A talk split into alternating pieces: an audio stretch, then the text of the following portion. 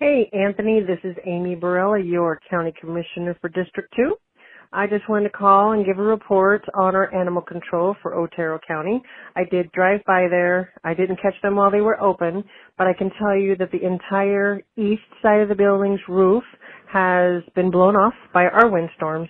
Um, they do have it securely covered with plastic right now. We're waiting on insurance companies to go do do their motions and uh, make sure we're taking care of our pups. I'm sure they were scared to death when all that was happening, but we have a great staff at Animal Control and they've been handling everything perfectly.